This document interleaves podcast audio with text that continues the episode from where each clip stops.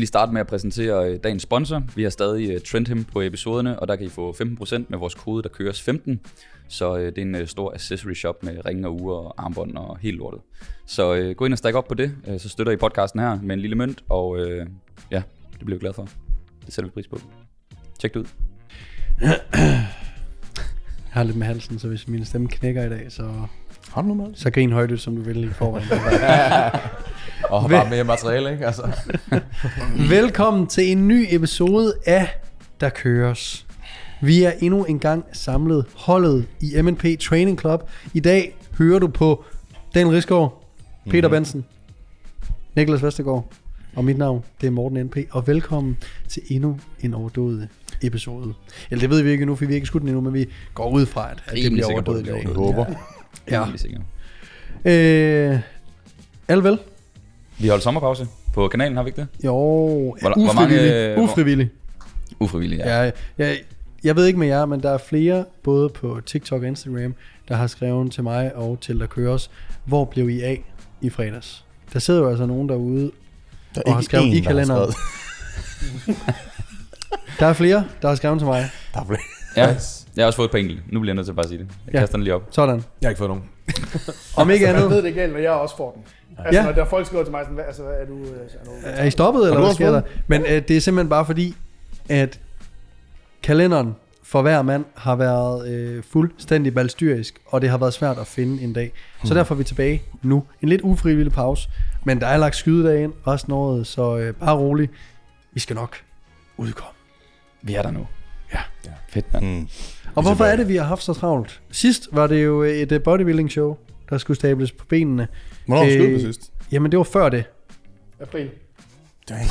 April. Skød vi i april sidste gang? Det er tre måneder. 29. april. De sidste tre måneder til Men hvem tog tæller? dagen. Shit.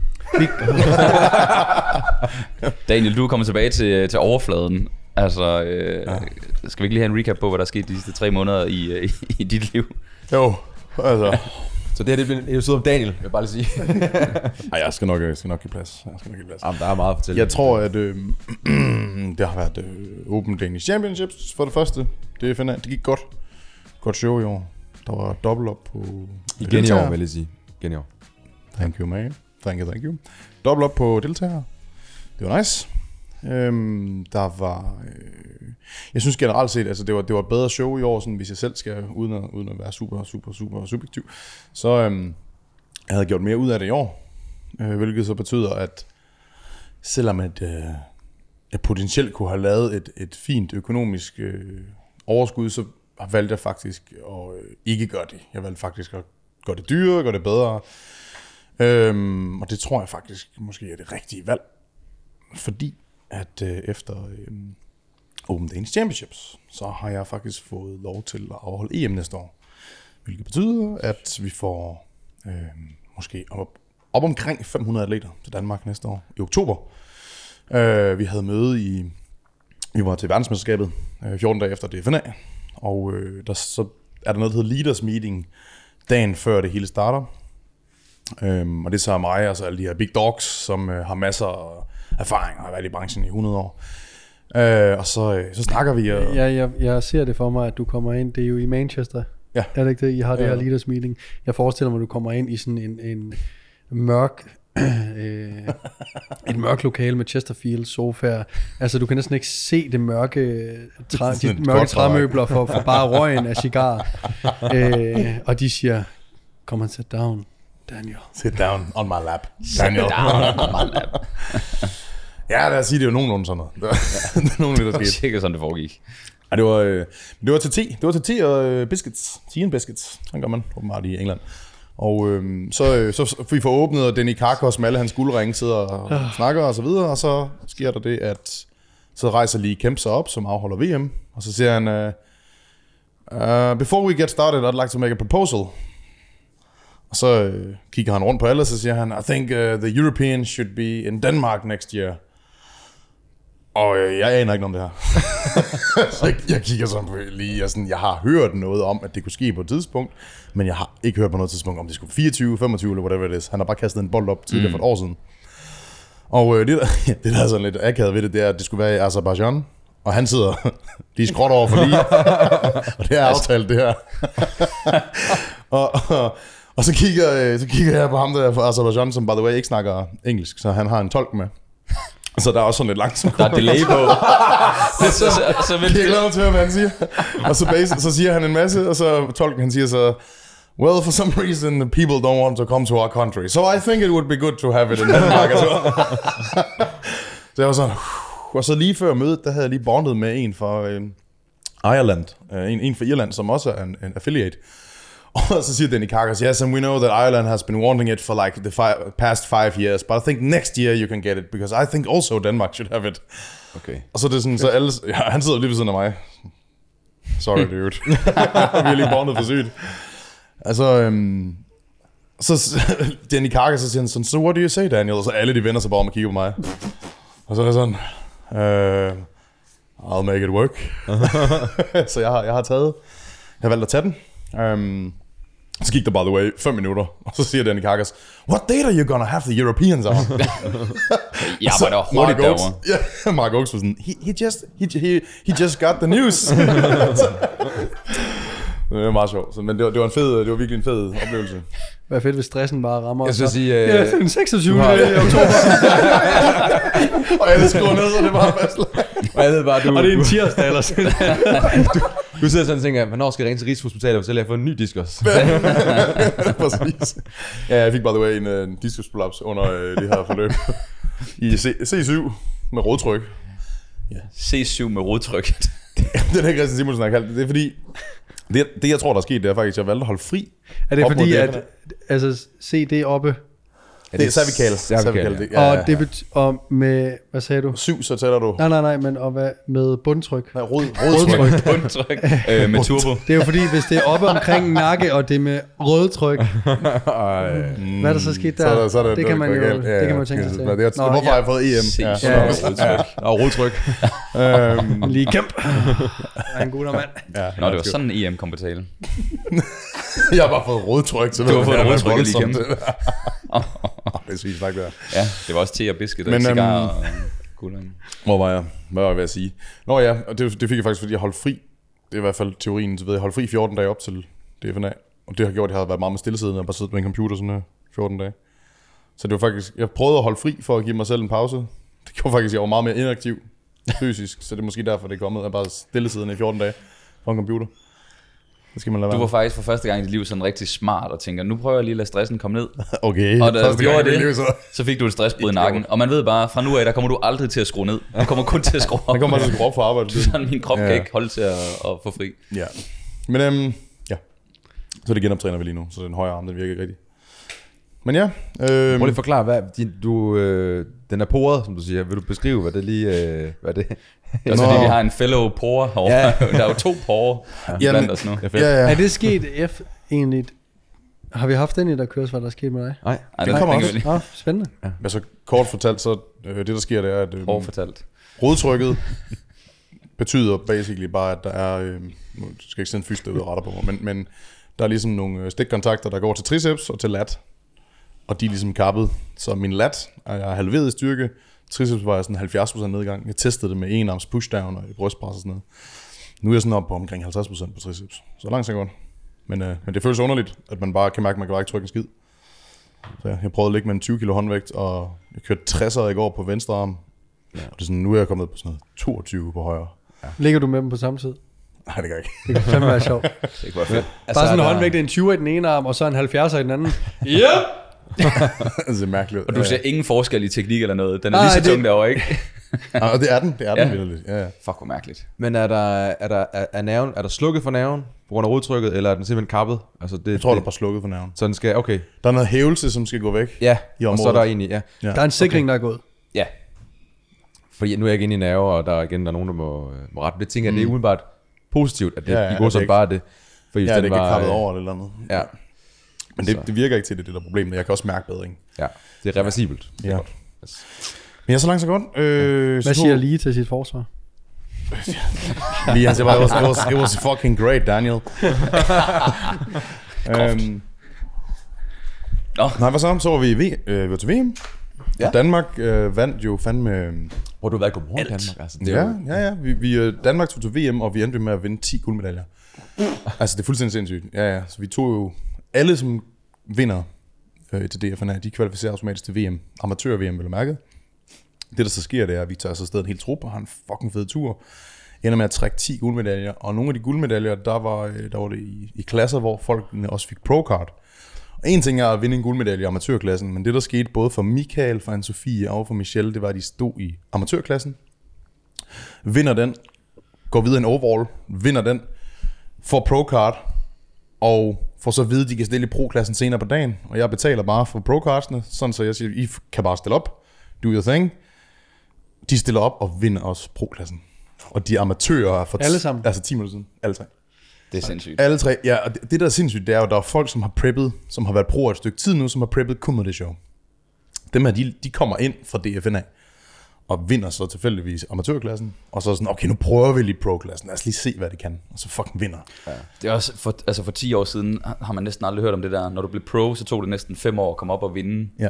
pro-klasserne, kan jeg huske, for de gamle Free MJ-drenge og sådan noget. Altså Ja. når du blev pro, så var der et ekstra niveau på pro-rækkerne også, altså Mm. hvor man virkelig var øh, god. Det er sindssygt imponerende. Ja, men der er også proffer derude, som, som, altså, som, som kan, kan give danskerne kamp til stregen, men det var bare til det her VM, som by the way var rigtig, rigtig godt VM, der, der var danskerne bare superior.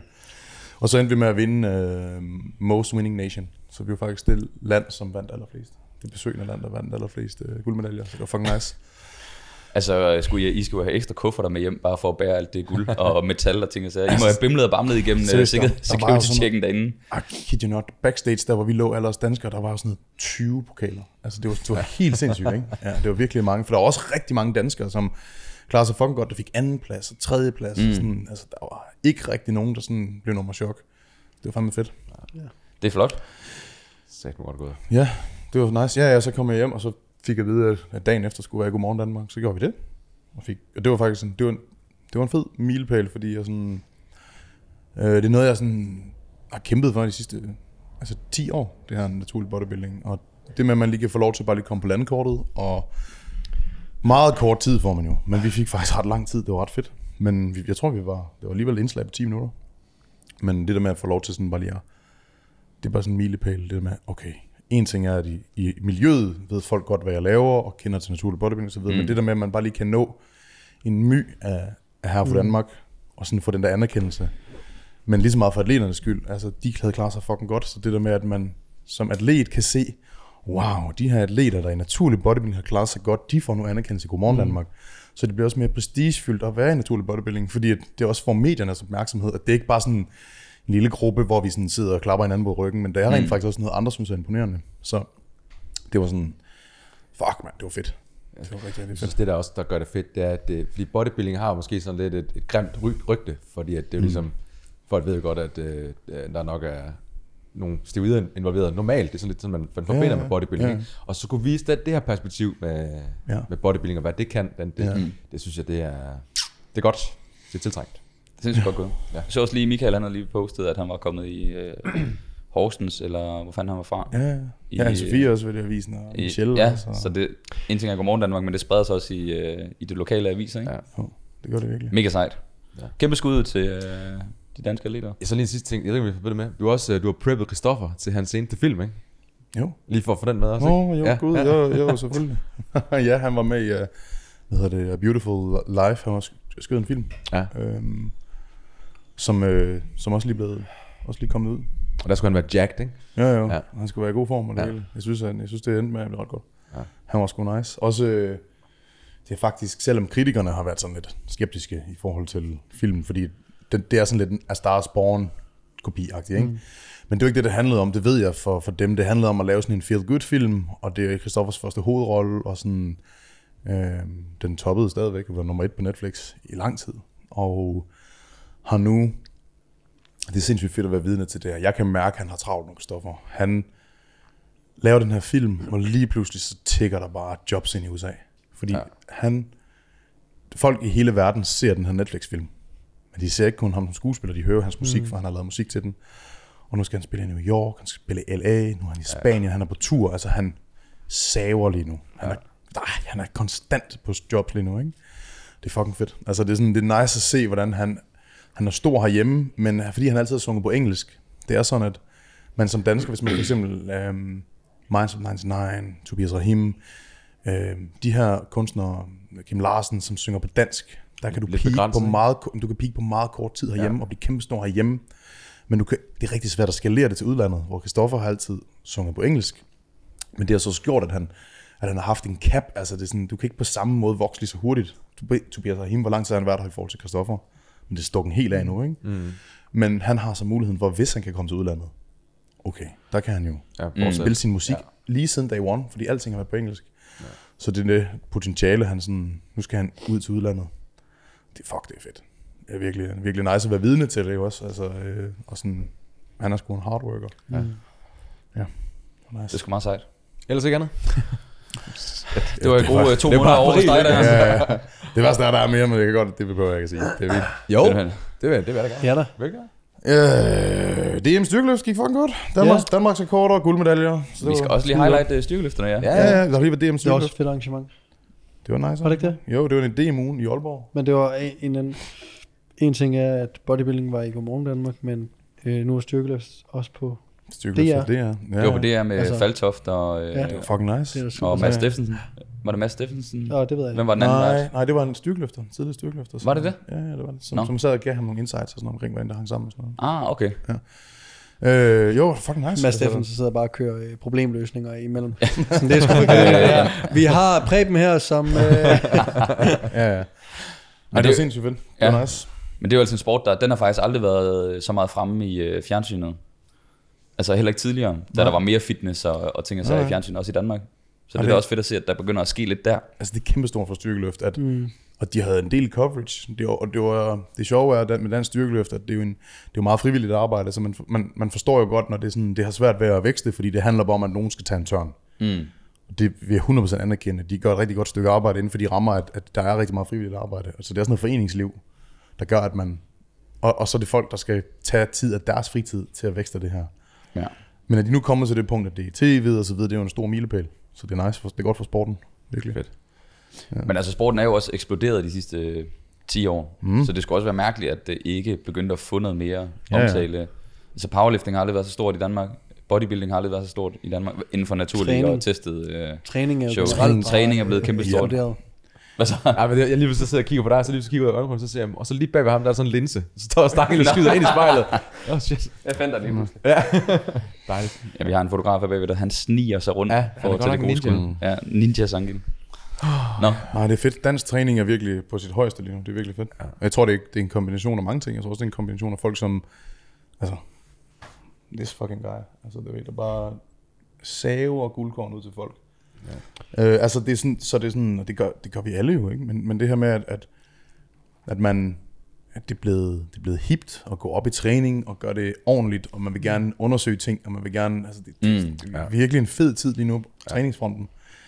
Og så, øh, så er det jo som alt muligt andet, og så har det sin storhedstid, og så daler det sikkert igen. Og så, men, men lige nu der er det sådan, der er alt mulighed for, hvis du starter med at træne lige nu, du kan finde information mm. overalt, Ja. og du kan gå til sportsgrene, om det er naturlig bodybuilding, eller om det er styrkeløft, og du, det er anerkendte sportsgrene lige nu, og det er rent faktisk noget, folk ved, hvad er. Ja. Mm. Altså, så det er sådan, sådan var det ikke for tre år siden. der er en kæmpe, kæmpe bølge i gang lige nu, Ja. som vi skal ride på Ja. alle sammen. Det er fedt, ja. Sindssygt. sige. Havde du atleter til øh, med, og hvordan klarede de sig? Ja, de klarer sig godt. Øhm, ja, det havde jeg. Christina, først og fremmest. Hun øh, skud ud, Christina. fucking sej. Øh, fucking vanvittig opkøring. Alt gik smooth. Og gik ind og satte et nyt Danmarks rekord dødløft. På? 205,5 kilo. 205 i dødløft. Ja. Det er så ret imponerende. En kvindelig klient. Øh, bænkede 100, men, og har bænket 106 til træning. Så gik vi så efter en Danmarks rekord der også. Vi gik efter 107 Ja. gik ikke. Det er så, hvad det var. Og squattede 160, så det vil sige, at hun satte sådan noget 25 kilo total PR. Ja, altså det, det var insane fra forrige stævne, som var i foråret. Altså det er sådan, hun er virkelig ja. blevet stærk. Ja. Hun, det vi, målet med Christina lige nu, hun har, hun har rigtig stor potentiale. Øhm, vi skal i minus 84 kilo klassen. Og hvis vi gør det, så har hun øh, øh, udlandskrav. Så har hun øh, EM-krav. Hvad så hun hun kommer til Europamesterskabet. Hun er det, der hedder plus 84. Okay. Så man skal, hun skal bare ned i minus 84, og så hvis hun så kan holde tallene tilstrækkeligt, Ah, okay. Det er fordi, så kommer hun Så hun faktisk så kan hun kæmpe mod de bedste i verden. Ja, fordi problemet lige nu i Danmark, det er, at Christina har ikke nogen kæmpe imod. Nå, Okay. okay. Sådan, hun, hun, altså, øh, uden det skal lyde højrød, hun, hun, hun tør virkelig røv i den klasse lige nu. Mm. Men Ja, det er ikke sådan, der ikke er andre i klassen. Hun er bare så hun meget... er bare rigtig, rigtig god. Ja. ja. Og så er det sådan, og, og for eksempel til DM, Fordi der er jo faktisk ret mange af der ikke det. men, i, men til, til DM, der var hun den eneste i klassen, og det er bare sådan. Så vi gik ind til den, og var sådan, okay, det er ligegyldigt, hvem der er der. Det handler bare om, du skal ind og præstere dit bedste. Fordi mm. hvis du, går, du får guldmedalje ligegyldigt hvad, så går du derfra og har fortjent guldmedaljen, eller går du derfra og bare få den hængt om halsen. Så det var det, var det, det handlede om. Og hun Ja. gik derfra og havde fortjent den, virkelig. Sådan. Ja, så det var nice. Og så havde jeg Karoline, mm. Karoline Skov, som faktisk havde et rigtig godt stævne, på trods af hendes opkøring, som havde været sådan et, der har været noget med, med lænderne og med anklen. Christine Forsberg, som lavede Danmarks rekord i bænkpres. Gik rigtig fint. Sofie Bengtsson, som lavede all-time PR i total. Og fik en sølv. Så det var også rigtig flot. Mm. Det var faktisk et rigtig godt stævne. Så gode oplevelser hele vejen rundt. Hele vejen rundt. Var det kun kvinder? Jeg havde kun kvinder oppe. Men der var både mænd og kvinder, der stillede. Ja, der var også, vi havde også øh, Benjamin, som stillede op, som er min, øh, det man kalder strength coach hos Ren Fitness. Øh, han stillede op, havde også et, et fint stævne, men jeg tror faktisk, at han havde lave forventninger til det, så det galt bare om at komme ind og lave 9 for 9 og gå derfra uden at blive skadet, for han har tidligere haft, været skadet efter at været stævne, eller haft et eller andet aches and pain. Så det gælder om, hvis man ved, at man kan peak, og, altså til styrkeløftstævne, i forhold til, man kan det godt nogle gange peak så hårdt, at det sådan kører rigtig godt på dagen, men så er du i stykker dagen efter, så det er sådan, du skal også lære at kende dine egne grænser. Ja. Han er typen, hvor at, hvis han skal ind og squat, øh, og andet forsøg går godt, så kan han godt finde på at sige, smid 62 på -agtigt. Og han kunne sikkert godt få den, men problemet er bare, så er han i stykker dagen efter. Ja. Hvis han skal være god i styrkeløft, så er han faktisk for stærk til hans egen krop, til han, hvad han kan holde til. Så det, det er virkelig et sweet spot som handler, og så være sådan, kan du huske, hvad vi aftalte? Ja. Så jeg var uden at være i stykker. Ja, okay, det er rigtigt. Åh oh, ja, okay. ja, ja. Men han er fucking stærk. Øh, Ja. så Men er det, fordi, er det fordi, han også vil satse på udlandske konkurrencer? Jeg tror, Benjamin lige nu har super høje ambitioner omkring styrkeløft, men mm. han, han har ikke sådan helt fundet uh, the way endnu. Han er stadigvæk ung, men han har ikke helt, han har ikke helt fundet sweet spottet med, hvordan han kan accelerere hans styrke gains uden at gå i stykker. Det er sådan lidt den, så jeg ved ikke helt, hvad der skal ske. Han har Harney fra TSA, som er en dygtig coach, Mm. øh, men, men jeg ved ikke helt, hvad han har tænkt sig. Nej.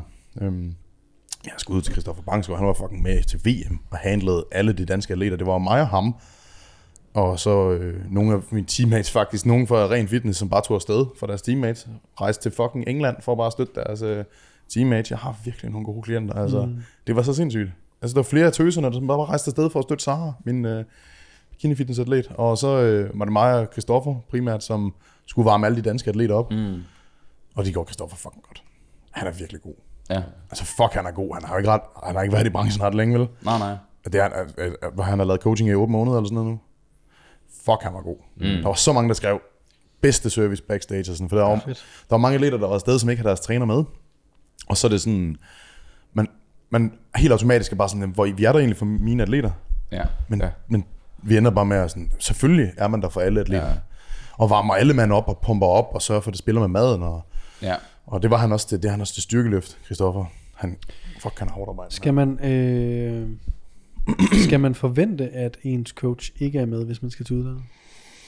Skal man forvente, at de er med, eller... Øh, Du skal forvente, at de ikke er med.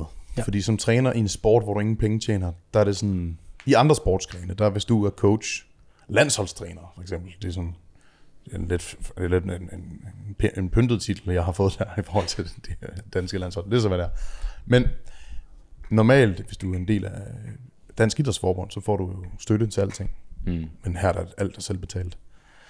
Så hvis jeg nu ikke havde nogen atleter, for eksempel til Natural Olympia i år, det ville være tung ikke, for mig at skulle tage afsted, bruge 20.000 kroner på en tur for to atleter, der ikke er min egen. Mm.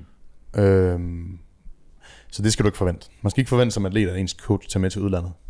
Men det kan være, at du er heldig, at du har en coach, som går rigtig meget op i det, og som, som bare er passioneret omkring sporten, og vil gerne være der for dig, og så kan det være, personen tager afsted selv.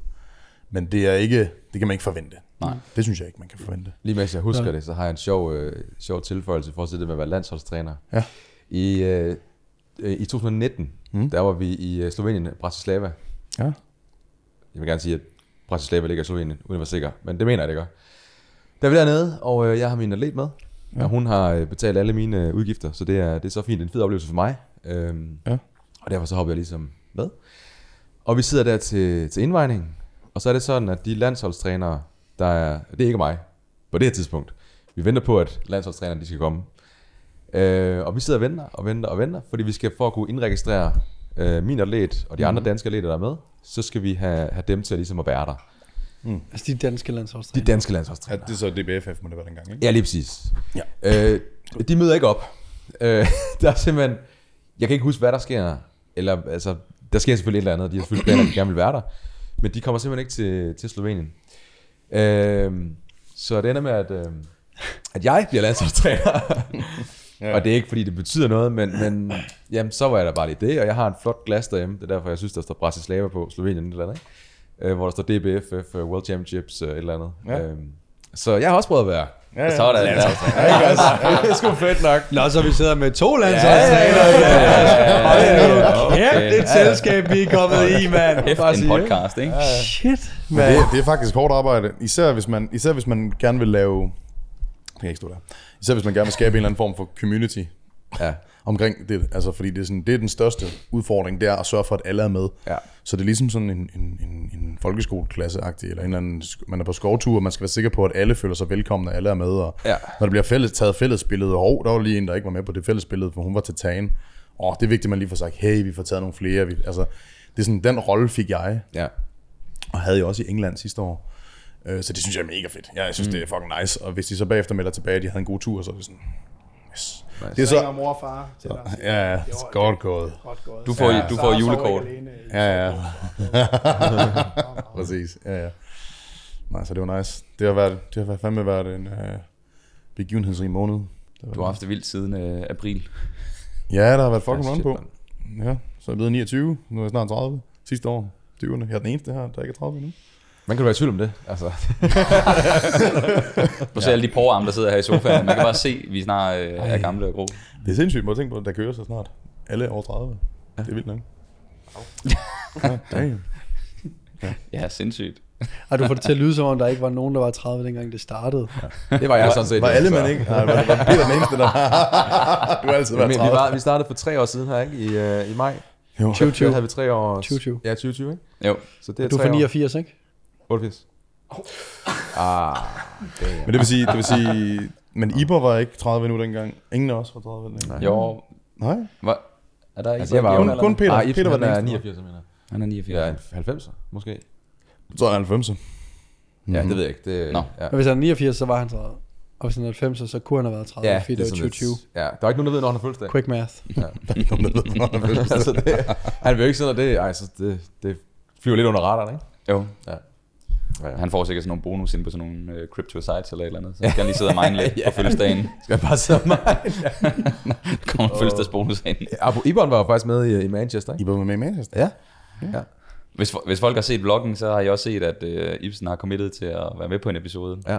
Om det kan have sin rigtighed, det ved vi Jeg vil bare sige, det kommer, det kommer aldrig til at ske. Det var ikke. Vi fangede ham på et, øh, på et ømt øjeblik, og han Ja, blev ja. stresset Wow. og sagde ja til hvad som helst. Han vil sige ja til hvad som For helst, at bare slipper for For at kameraet. slippe på den linse der. Ja, ja. Han, vur- han, vurderer lyn, han vurderer lynhurtigt. Hvis jeg siger ja, så går de hurtigst muligt væk. Ja, det er det. Ja, ja, det er det. Så graver de ikke. Ja, ja, ja, ja. ja.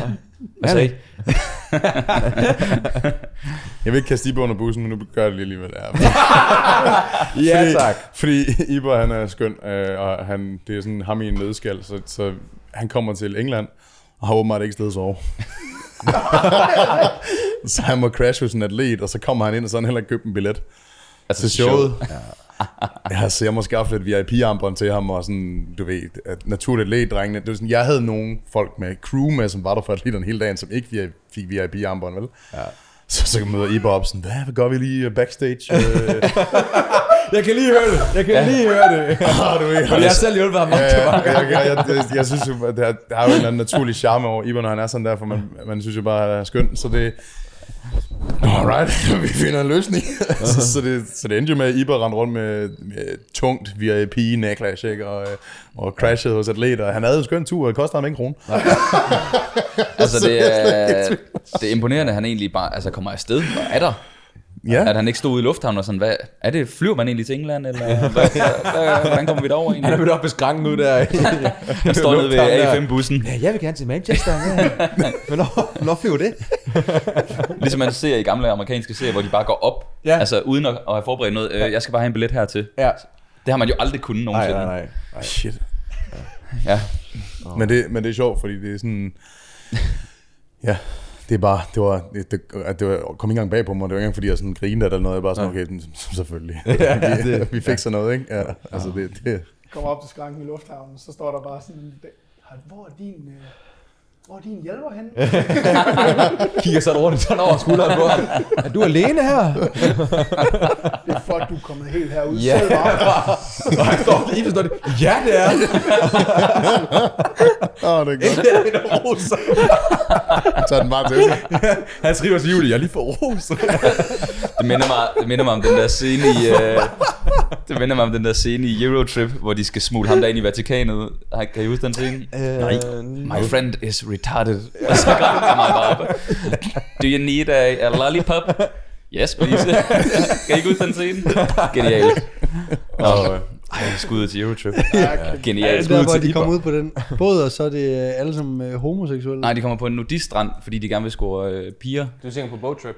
Nej, det er boat trip. Ja. det er. Og så er der en, en, nogle modeller, der er strandet ude på en eller anden ah, fantastisk Nå. film også. Nå, nej, hvad er det der? Eurotrip er, at han har en øh, pindeven fra skolen, som han tror er en dude, fordi hun hedder Mika eller et eller andet. Han tror, det er en dude, og så begynder de at flytte på nettet, og det synes han er mærkeligt. Og så lukker han det bare ned og sviner ind til og sådan noget. Ham indtil, til. indtil, øh, ham til, ja. indtil at hans lillebror siger, at det er et tysk pigenavn. Og så har han nogle billeder øh, af de to, altså øh, af hende der pigen, han skriver med, hvor hun står ved siden af hendes øh, bror eller et eller andet. Så han har altid troet, det var duden. så, finder, så tager han de der billeder frem, så går han totalt i panik, og så tager de til Europa for at finde hende, fordi han har svinet hende til. Og så var han Ah. forelsket i hende alligevel. Er de klassiske scener, hvor de kører igennem tunnelerne med ham der italiener. Ja. hvor han bare rykker tættere og tættere på ham. Genial film. Åh, oh, ja. Se den. Det, Se det den. er, jeg tror, jeg har set den. Fordi at øh, coveret siger mig et eller andet, at jeg står i Blockbuster, øh, Silkeborg, og øh, leger 5 for en 50 år. Det er en af dem. Block, blockbuster. Det er jo, de er apropos også i Bratislava. Blockbuster, eller? Nej, i uh, filmen. Nå, film, ja, okay. Ja. ja. De har uh, 10 dollars tilbage, og de bor i Sweden og er på kæmpe natklub og sådan noget. ja. Ja, Stærkt. genialt. Nå, Jeg skal Øh, lige have læst op på, om Bratislava ligger i Slovenien. Hvis der er nogen, altså, der bare nu, nu, nu, gider vi ikke mere. Spørg Ibsen. Ja. Hvad med, Brati... øh, hvad med jer? Nu det jo sagt med jer. Jeg synes, øh, der var jo et lille link over til, til din porarm. Skal Ja. vi ikke have historien? Jo. Øh, Lad os da tage den. hvad, hvad der er sket? Ja, men der er lige, lige sådan overskriften, den er, at jeg, øh, jeg simpelthen... Øh, Folk, kom- antag folk ikke ved en skid. Ja, det, ja. Ja, hvorfor ser din ene arm så lille ud i den her episode? Og ja, det er fedt at komme herover og få noget, sådan noget selvtillid, ikke? Altså, der sker simpelthen det, at jeg laver en total afrivning af min brystscene. Øhm, det, det er helt vildt. Der skal altså noget til. Det er jo den værste frygt inden for styrketræning. Ja, det, oh. ja. Og øh, det sker, det er jo ikke noget, der bare sådan, øh, altså der skal noget til. Jeg, øh, er, jeg er på arbejde og har nogle klienter, og skal vise den her klient her, at, øh, hvordan man laver armgang. Hvor, hvorfor, hvorfor skal du vise din klient det? Det, Er det noget med fortidsappen og nogle ja, nye øvelser? og ja, måske, der er kommet med på? jeg skal i hvert fald vise den. Det er jo en blanding af, at jeg skal vise den her, og så samtidig bliver der også lige spurgt, kan du egentlig gå fra den ene ende til den anden ende af den her monkey bar? Klart. Og der, der får alfa han lige fat i nakken af mig. Ikke? Hvor nogen der sagde, du tør ikke. Det, det hørte jeg jo. Men det var Der er nogle stemmer. jeg, jeg skal lige høre, var det en klient, som du ville have til at lave armgang, eller var det bare sådan noget sjov? Var det bare noget Det var lidt, shits lidt, ikke, ikke sjovt, for jeg skulle vise øvelsen, men så bliver jeg samtidig sådan lidt spurgt, kan du egentlig gå fra den ene ende til den anden? Så hvordan laver man armgang, og hvad skal man ligesom have fokus Hvorfor på? kører du armgang med dine klienter? Skal vi høre. Jamen, Det var noget, hun gerne ville have. Hun skulle i militæret, og det var noget med en Der var, ja, det, det, øh, Nå, for det tror jeg bare, hun synes var lidt sejt. Og, Fair enough. Er det fordi, hun er egentlig pædagog, og at der er nogle af børnene dernede, der tror, hun ikke kan? Så, så det træner vi op til. Øh, var, Og det, sker Ib, var det. det Ibsen, der var din klient? Ja. Kan du egentlig lave armgang? Nate, Nate, kan vi lave omgang, Nate? hey, men prøv lige, prøv lige. Uh, Så jeg hopper op i den her monkey bar her, øh, og, og kommer i gang. Jeg kan godt mærke, jeg sgu lidt tungere, end jeg plejer at være. Ikke? Altså, men jeg skal fandme nok komme ned i, i bunden af den her monkey bar, hvor der måske er, der er måske sådan 12 øh, tværgående ribber. Med en halv meter. Er det i Fitness X, det her? Det er Fitness X. Okay, I har en monkey bar i Vi har så Fitness mange X. bare, men den bliver brugt til at lave chin-up i. Øh, der er ikke så mange, der laver. Ja, så overrivning af og brystmuskler. så, ja, ja. Det, ja. Skader og rygtræning. Så jeg går i gang med at bevæge mig fremad til sådan en eller anden abe, ikke? Altså, og så kommer jeg, jeg tror jeg kommer fire eller fem sving hen, og så kan jeg bare mærke, at vi, vi forestiller os sådan en, øh, hvis man træder på sådan en tør kvist, så får jeg bare et riv op på, øh, her på, øh, på toppen af, af overarmsknoglen, hvor brystet det hæfter. Og at jeg mister al kraft og falder ned, og kan bare mærke, jeg bliver nødt til simpelthen at tage hånden ind, for jeg kan bare mærke, der er et eller andet galt der. Og jeg prøver sådan at stå, og man håber sådan, nej, det, det går over. Det, det, det, det, det klarer vi. Og jeg, øh, jeg holder en kørende med den her klient her, jeg smiler bare lidt rundt, og, og så videre. og så får jeg kontakt med min klient, og så siger hun bare, vi skal på skadestuen, skal vi ikke det? Ja. Så hun kan godt se, at den er... Den Du er, står helt cool Ja. med svedperler. Ja, men jeg står, men jeg står virkelig sådan... Du bliver bare bleg og bleg og bleg. Ja, og jeg står sådan og knækker lidt sammen, og jeg kan godt mærke, den her følelse, den har jeg altså ikke oplevet før. Det er ikke noget muskulært. Føj. Øhm, så jo, vi skal på skadestuen, og vi kører, kører afsted. Jeg får noget is på. Jeg kører på skadestuen, tror vi. Man skal så bare ned og ringe til sin læge for at få godkendelse til at komme ud. Man skal melde, at man kommer på skadestuen. Og jeg siger, kom lige ned forbi. Jeg tænker sådan, okay dude, jeg kommer lige ned forbi. kommer ned, og så, så sker der det, når der, når der er sådan en reaktion i kroppen, det er, at kroppen den producerer en masse adrenalin. Mm. Så man bliver sådan lidt bedøvet i en periode. Så jeg kommer ned, og jeg er bedøvet, lidt mere bedøvet i kroppen. Øh, og jeg har også sådan, jeg vil jo gerne have det her til at være okay. Så jeg prøver at vise over for ham lægen her, at det er, it's all good, homie. Mm. Så jeg står sådan og svinger lidt med, med arm, og det kan jeg godt på det tidspunkt. Fordi kroppen har ligesom sendt en masse Mm. ud, der, altså der kommer også ødem og sådan noget. Altså det er jo det, der gør, at, at helingsprocessen går i gang, og man, man prøver ligesom at fjerne smerten fra stedet. Ikke? Øh, og han siger, okay, det er i hvert fald ikke noget akut. Øh, og det, det var det sådan set heller ikke. Men øh, han gør så det, at han, øh, han står og kigger lidt på den, og sådan og sådan, sådan og så siger han, øh, vi skal lige have dig scannet. Øh, det, det tænker jeg er en god idé. Så han giver mig en, en henvisning til øh, Røntgenklinik Aarhus, hvad den hedder. Eller scanningsklinik eller et eller andet. Og, så jeg tager hjem og øh, tænker, okay, fair nok, jeg slapper lige lidt af her. Ringer så for at få en tid, og der kan jeg så få en tid om tre måneder. Okay. Ah, det kan jeg sgu ikke helt vente på, det her. Okay, fedt. Vi, vi, vi trækker i vejret, vi sover lidt på det, og, og sådan, jeg kan godt se, at der er en lille deformitet i brystet. Så jeg er sådan lidt, åh, hvad, det, det, er ikke, det kan ikke være rigtig godt, det her. Jeg tænker, nu klarer vi lige af, Peter. Vi sover. Jeg står op dagen efter, har fået en tid ved min, øh, min egen fysioterapeut, fordi at, at det, bliver, det gør mere og mere ondt, det her. Øh, bare ved at røre ved det, så kan jeg mærke, at uh, det er, det er noget spændende noget, ikke? Det er spændende noget. Øh, kommer ned til Pernille, og hun kigger bare og siger, okay, vi skal have dig scannet nu. Altså, det, det skal bare gå fucking stærkt, ikke? Og jeg kan ikke vente på det her, den her tre måneders øh, ventetid, der er ved, ved den her scanningsklinik. Så hun øh, sender mig op til en kiropraktor, som har øh, selv det her udstyr her. Øh, en, ultralyd, en ultralydsscanner, det er det, jeg skal lave. Jeg kommer op øh, faktisk ja, dagen efter, så er onsdag. Det her, det sker om mandag eller tirsdag. Det er også lige meget. Men øh, han siger, okay, der er, han, han får lavet en lidt, ikke en helt rigtig diagnose, øh, men, men øh, at det er lige meget, det får mig i gang. Øh, og samme dag begynder der også at komme blødning ned i armen. Den begynder at blive lilla, og det bliver værre og værre og værre. Og jeg får sådan et, et øh, jeg kører bare et, øh, et, øh, et, et FaceTime-opkald med min læge, skulle til at sige, han siger, okay, nu skal du på skadestuen, siger det tror jeg også, jeg skal. Kommer derud, øh, sidder på skadestuen i fire timer og venter på, at jeg får en røntgenscanning. Øh, og det er bare for at tjekke, at der ikke er noget med knoglerne. Det er det, man kan se på røntgendelen. Det synes jeg godt lidt, jeg måske godt vidste, at det, at det var. Kommer så ud, jeg tror dagen efter, får en ultralyd af en af de dygtigste derude, finder ud af. Fordi jeg, øh, jeg er også i dialog med nogle af mine kammerater, som er læger, og hvad de sådan fortæller, øh, og den information, jeg ligesom giver dem, der kunne de godt høre, øh, det, er- det, det skal opereres det her. Altså det, det kommer ikke til at vokse sammen. Og det er sådan lidt, okay, kirurgi, det er, det er altså en helt anden boldgade, når vi bare skal hele i, mm. 3-4 uger. Ikke? Og jeg får lavet den her ultralyd, og han siger, ja, der er, der, der er tydeligt tegn på, at din brystscene den er reddet af, og jeg sidder og kan følge med på skærmen. Og øh, du har øh, lavet, øh, du har lacereret, og det er et øh, flot lægeligt udtryk for sønderreven, din, øh, din brystmuskel, ud mod den muskulotendinøse overgang, altså fra overgangen fra muskel til sene. Mm. Og jeg sidder der, jeg kan bare mærke, okay, nu, nu er det altså alvorligt, Benson. Det er, øh, det bliver, det bliver en lang uh, tur tilbage, det her. Øhm, Stå, ind, stå den derude lige om lidt. ja, fuck ikke, altså. Der røg den kraftet. Ny strategi, vi skal spille på sympati, ikke? Det er ældre look, ikke? Altså. du har lige lavet hurtigt plan, vil jeg sige. Du bladrer rundt i playbooken. Hvad fanden gør jeg? Hvad fanden gør jeg? finder en I give side, mig der virker, vil jeg sige. Kan I give mig gips fra, fra hånd til bryst? Jeg skal stadig fungere i nogle ting. Øh, nej, men øh, ja, og så... Øh, Sådan en situation, hvor han får gips på hele halvdelen af kroppen, fordi might as well. Bare kan køre den full on. Har I en Kørestol. spærre kørestol, der de kan komme i? men det er sådan lidt, at, at øh, det danske system er rigtig godt skruet sammen, så hvis vi sådan er dødeligt syge, så, så går det med stærkt. Men jeg skal sådan, hvis vi kigger tilbage, hvis jeg bare havde fulgt den her med, at om du skal bare øh, røntgenscannes om, øh, om, om tre måneder, så havde de ikke kunne fikse det her ordentligt. Fordi der sker jo det, at musklen og senen begynder at atrofere. Vil sige, at man kan ikke trække den på plads til sidst, fordi den simpelthen bliver for lille. Musklen bliver for stram. Så det her, det skal helst klares inden for optimalt set to til tre uger. Øh, de kan også gøre det lidt senere, men så bliver det sådan lidt mere bøvlet. Så det skal selvfølgelig klares hurtigst muligt. Så jeg venter bare på, jeg ved godt, hvad der skal ske.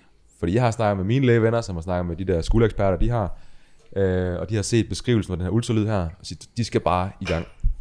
Jeg får en tid ved, øh, ved ortopædisk øh, afdeling for, for skulderkirurgi, og kommer op, og hun siger, ja, jeg har kigget på det her, du skal jo opereres. Jeg sidder og tænker, det vidste jeg godt.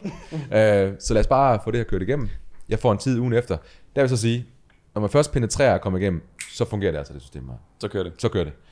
Øh, jeg får en MR om tirsdagen, som de bruger til ligesom at, at fuldstændig øh, skitsere, hvor de skal gå ind hen. Og så, så kører det bare. Og øh, jeg må sige, at øh, det, det er så meget professionelt, det der foregår ude på, på Skyby. De er eddersmask med dygtige. En lille sjov sideting, det er, at jeg kommer derud og skal opereres. Øh, og, og vi går i gang og snakker med anestesilæge og, og så videre. Og øhm, så kommer Janne Ovesen ind, som er overlæge, der skal operere mig. Janne, hun er... Øh, hun skulle, hun skulle læge. Altså, kæft, mand. Der er, hun har en autoritet, hun kommer ind. Ikke? Kommer ind, og der er nogle læger efter hende, og, og så videre. Så siger hun, ja, så tror af. Så, okay. Det har man jo prøvet før. Ja, det, Hun har en uniform på. Ja. det virker bekendt, det her. Kan vi uh, hinanden? Hvor betaler jeg hen? Nej, jeg tager den af, og på det tidspunkt her, der er sådan, det ødem, der har været, det er sådan faldet lidt, og, og det er ikke, øh, det ser stadig, det får mod, men det er ikke så meget. Så hun sidder og siger, hvilken side er det? Efterfølgende, så har jeg så fundet ud af, at det skal de spørge om, for sådan ligesom at, altså det, det er bare sådan noget, man gør. Mm. Øhm, så sådan, det var så venstre side, ikke? Øh, og så, så begynder hun at mærke mig op under armhulen, op i axilfolden. Så siger hun, der er jo et eller andet. Altså, der er noget, der hæfter herop. Så siger jeg, ja. Okay, så så hvad, øhm, hvad laver du sådan til daglig? Så siger jeg, jeg er, jeg personlig træner, og øh, går op i styrketræning, og også stillet op til bodybuilding konkurrencer, og vil, vil gerne stille op igen på et tidspunkt. Så siger hun, så sådan lige sådan lidt og, og kigger lidt. Øhm, altså, nu er jeg den gamle skole, Peter. Så siger okay. I gamle dage, fordi jeg kan mærke, at der er noget, der stadig hæfter dig op. Der er et eller andet, der har fat. Så havde vi ikke opereret dig. Men øh, nu er vi her i dag, og jeg kan mærke, at det, øh, at det betyder meget for dig. Så Peter, nu spørger jeg dig, vil du gerne af kosmetiske årsager opereres? Så siger jeg, ja, Janne, jeg vil rigtig gerne opereres. Vi vil gerne have det her fikset. Øh, okay, godt, så kører det. Hun sætter kryds på min venstre arm. Det gør alle ortopæd øh, kirurger åbenbart. Øh, vi har det også set ind på, på YouTube. Jeg sætter lidt kryds, bare lige for at være sikker på, at vi går ind den rigtige sted. Og så begynder det her simpelthen at køre, og det er meget, meget, øh, altså det er virkelig velsmurt øh, maskine derude. Sygeplejersker, du får piller og prik og alt muligt. Øh, og det er jo sådan, jeg prøvede at blive opereret en gang for, måske for 20 år siden, når de giver narkose i dag. Du kommer ind, og det hele kører, du ligger der i, altså, i operationssengen øh, sengen der, og så får du sådan en i panden, der lige måler, hvor vågen du er. Det, 100 det er max, øh, min er 98. Så du siger, du er rimelig vågen. no shit, altså der står fem mennesker her, der alle sammen skal have noget, og en er rave mig, og ting og sager. Øhm, men så kan de simpelthen bare måle præcis, hvor meget øh, hvad hedder det, narkose de skal, de skal ind. Så du, Ej, det er fuldstændig genialt. Og du vågner op, og i løbet af en 10-15 minutter efter operationen, der er du sådan, du er sådan rimelig frisk og får noget at spise, og du har ikke kvalme og ting og sager. Så vil jeg sige, det derude, det fungerer bare. Nå, jeg blev opereret, øh, vågner op der, og det er jo den sygeste søvn, man har der jo. Altså vildeste ros på det der narkose. Det er så lækkert. Har man ikke nogen? Jeg har hørt, man har sådan nogle helt sindssyge Jo, drømme jo. og sådan noget også. Altså det er jo sådan så, øh, og det er, ja, Bare det lyder lækkert. Okay. Øh, er du videre? Altså, det er fordi, jeg har et, et spørgsmål, hvis du... Ja, nej, jeg har lige lidt mere. Så Yes, får lige lov. okay. Lige forklare færdig her, fordi der sker noget spændende ja godt. Øh, jeg vågner op der. Først når du sådan får narkose, så giver de jo lidt stille og roligt mere og mere og mere. Og så hende der narkose, hun visker sådan lidt i øret. Du kan tænke på noget godt og behageligt. Og kæft, det er lækkert. det er sygt det her, altså. Og de vil gerne have, at man har det godt og slappe af. Og det, det lykkes altså bare. Øh, og vågne op der bagefter. Du skal vågne op nu. Ja, skal. Så, så vågner man op der og bliver smidt over. Og du ligger der helt... Øh, armen er fuldstændig fixeret ind til siden her, jeg har is på allerede, og, og det, det kører sgu bare. Kommer ind og ligger, jeg ligger på at lave, lave noget YouTube der. Helt rundt på skjoldet. øhm, og min mor kommer ind, og så kommer Janne så overlægen ind. Det gør de jo altid lige for at sige, hvordan det er gået, og bla bla bla. Øhm, og så siger hun, Nå, ja, øh, det, er jo sgu godt, vi åbner op, fordi at, øh, vi kommer ind til en total afredet brystscene. Nå, okay. Super. Men hvad var det så, hun kunne mærke, da hun kunne mærke et eller andet? Jamen, hun, hun, der er jo et eller andet, det sidder jo fast, scenen sidder stadig fast i et eller andet, der sidder meget væv derinde, så det er simpelthen mm. sidder i, i, øh, i, i tryk, sådan på en eller anden måde. Mm. Men hun siger, hun kommer ind, og der, der har også været noget ødem, der sidder trykket ind på scenen, så den sikkert er blevet siddende på en eller anden måde. Men det får de ligesom fjernet, det der væske, der sidder, og så er de bare se, det er der bare helt, øh, helt kottet. Nej. Hvad man så gør, det er, at man, øh, man sætter to anker, det syr man fast i scenen, så går man op på knoglen på Krista, Tuberculum Maja Sumri, der hvor at brystscenen den hæfter. Så bruger man lige nogle huller, så sætter man øh, ankerne fast, og så lukker man igen. Øhm, Du har lige fået sådan en øh, kabin her op i skulderen. ja, jeg har to øh, anker siddende op i, øh, op i skulderen. Altså det er sådan nærmest sådan en ravplugstis. Men man bliver- ja, sådan er der ikke. Ja. Hvis, hvis man ser, hvordan man opererer sådan noget, det er jo vidderligt bare sådan øh, tømmerværksted. Altså, det er grimt. Jamen det der er skal sådan øh, boremaskiner og høvl og Ja. saks og alt muligt. Og så bliver du bare skruet sammen som et eller andet Ja. øh, nyopført hus. Og så, så har hun, man kan enten, øh, jeg tror i udlandet, der bruger man Så er der sådan noget rejsegilde. De står og drikker derinde, når de er færdige. og pølser op, og Peter han Der er pølser og vand. Ja, eller til dig er der pølsevand. Ja. Iber. Hvad er det, hedder sådan, er det sådan en hejsebuket? Hvad er det, Fuck, man er der, vågnet op. der, hænger i? Ej, du vågner bare op og kigger over, så, så, så, sidder, så sidder Ibsen og sidder, godmorgen, mate. Ej, jeg vil gerne narkose igen, tror jeg. Det var den pårørende, du skulle ind under operationen. Det var Ibsen, der stod i dit. Ja, min bror har skrevet Ibsen på. Ibsen står bare og tager dine piller og putter dem i. Det har du ikke behov for, mate. Det må der ikke behov for mig. Ja. Nå, men det er... Øh, de kan jo så væk, de, de kan jo så lappe en sammen. Så skynder øh, han dem ned med noget pølsevand. Ej, ej, Det var godt, du ikke morfin og pølsevand. Ja. Nå, men jeg bliver så, øh, Ja, sorry. Du har en pølse. jeg bliver så syet sammen. Helvede. Øh, og der, øh, man kan gøre det på tre forskellige måder, som jeg har forstået det. Øh, man kan lime øh, med dermaglue, som det hedder. Det gør de meget i udlandet. Det, jeg ved ikke, det gør de ikke herhjemme. Der bruger man sutur, eller så bruger man det, der hedder graffer, som er øh, sådan hæfteklamper. Ligesom hvis du... Hold kæft, du lytter efter i skolen. Det er helt Ja, det er så sindssygt, mand. Ja. Også fordi du har været halvbedøvet, mens du Ja. var på det her vide. Ja, Ja, ja. ja. Sådan, ja, ja. Ja, Det er bare, der, lidt er, op der er stået sådan øh, 0,5 i vågenhed i panden, og han ligger stadigvæk bare.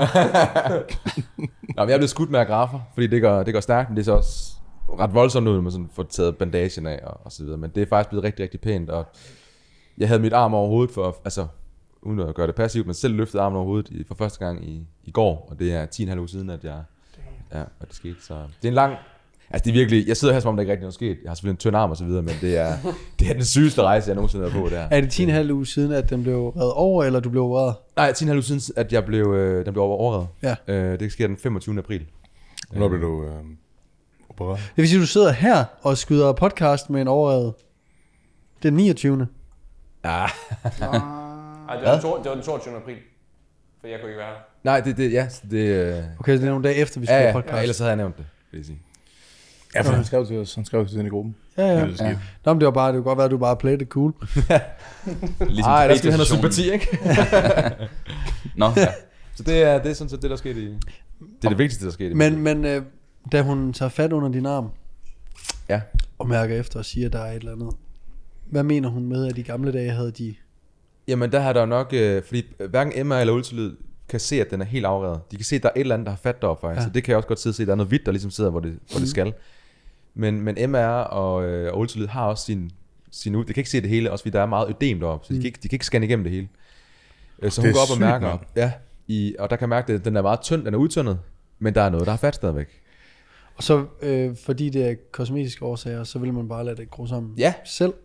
Ja, så, så tager han jo den er stadig lidt fat deroppe. Og så, Nej, jeg tror faktisk modsat, af funktionsmæssige årsager, kan det godt i teorien gro sammen selv. Det kunne det så ikke i den tilfælde, for hun Nej, fandt ud af, at den Ja. var komplet overret, men det er kun, jeg tror det er for formen af brystkassen, at man Ja. vælger af kosmetiske årsager at fikse det, for ellers så bliver det måske sådan lidt forkortet eller eller Ja, mm. det ville det. Det var den også, at den, øh, ja. Men, øh, Kan du se, det trukket mere ud nu? Ja, den er kommet Nej, op. hvor nice, mand. Ja, det er okay. Der er stadigvæk noget atrofi i øh, den nederste del af, af brystet, som jeg kan træne op. Øh, Hvis du ved, hvordan man gør det, så kan du bare gå på TikTok. ja, Der er noget Så finder du ud af, hvordan lower du træner det. chest. ja.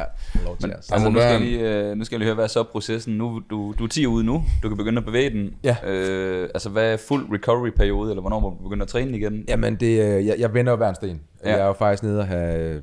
Jeg får... Efter operationen, så skal man have den i, øh, i slyngen i, i 6 uger, og du er på morfin og så videre efter. Og de gør noget sindssygt smart, øh, fordi de går faktisk ind og laver en, øh, en blokering, det der hedder skalener, gennem skalenerporten. Skalenen, det er et nervesystem, der løber ud i armen. Så der går de ind. Man bliver jo spurgt, om man vil have den her 8 cm lange nål ind, inden man bliver, kommer i narkose, eller de bare skal gøre det, når man er i narkose. Der valgte jeg lige at sige, at jeg var i narkose. tror du selv? Ja, men det er åbenbart nemmere for dem, fordi så kan de sådan spørge mig sådan, hey, du Gjorde det her ondt? Gør det her ondt? Ja, ja, lidt- nå, så lige lidt tilbage igen, og så og vi graver lige lidt dybere. Ja. Så øh, Jeg synes, der kommer morgenmaden lige op der. Ja. Fuck. Jeg ser bare sådan en, jeg kan huske Pulp Fiction, hvor hun får et adrenalinskud lige i brystkassen.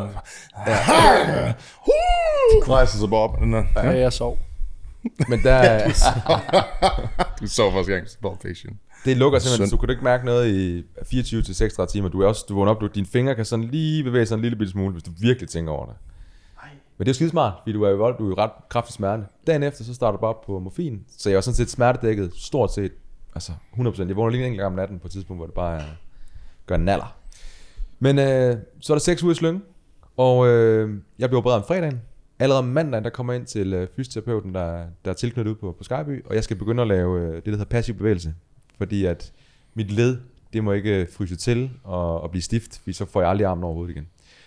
Passiv bevægelse betyder bare, at det ikke er mine muskler, der løfter mit led. Det er, at jeg i det tilfælde, der ligger jeg min arm på et bord, og så bevæger jeg så kroppen i forhold til, mm. til det her.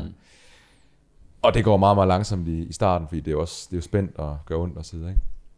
Efter 6 uger, så øh, får man så en tid hos en, øh, en fysioterapeut, som jeg har startet op ved her for, for to år siden, og så øger man så den passive bevægelse og begynder sådan at se, hvordan går det her og, og så videre. Mm.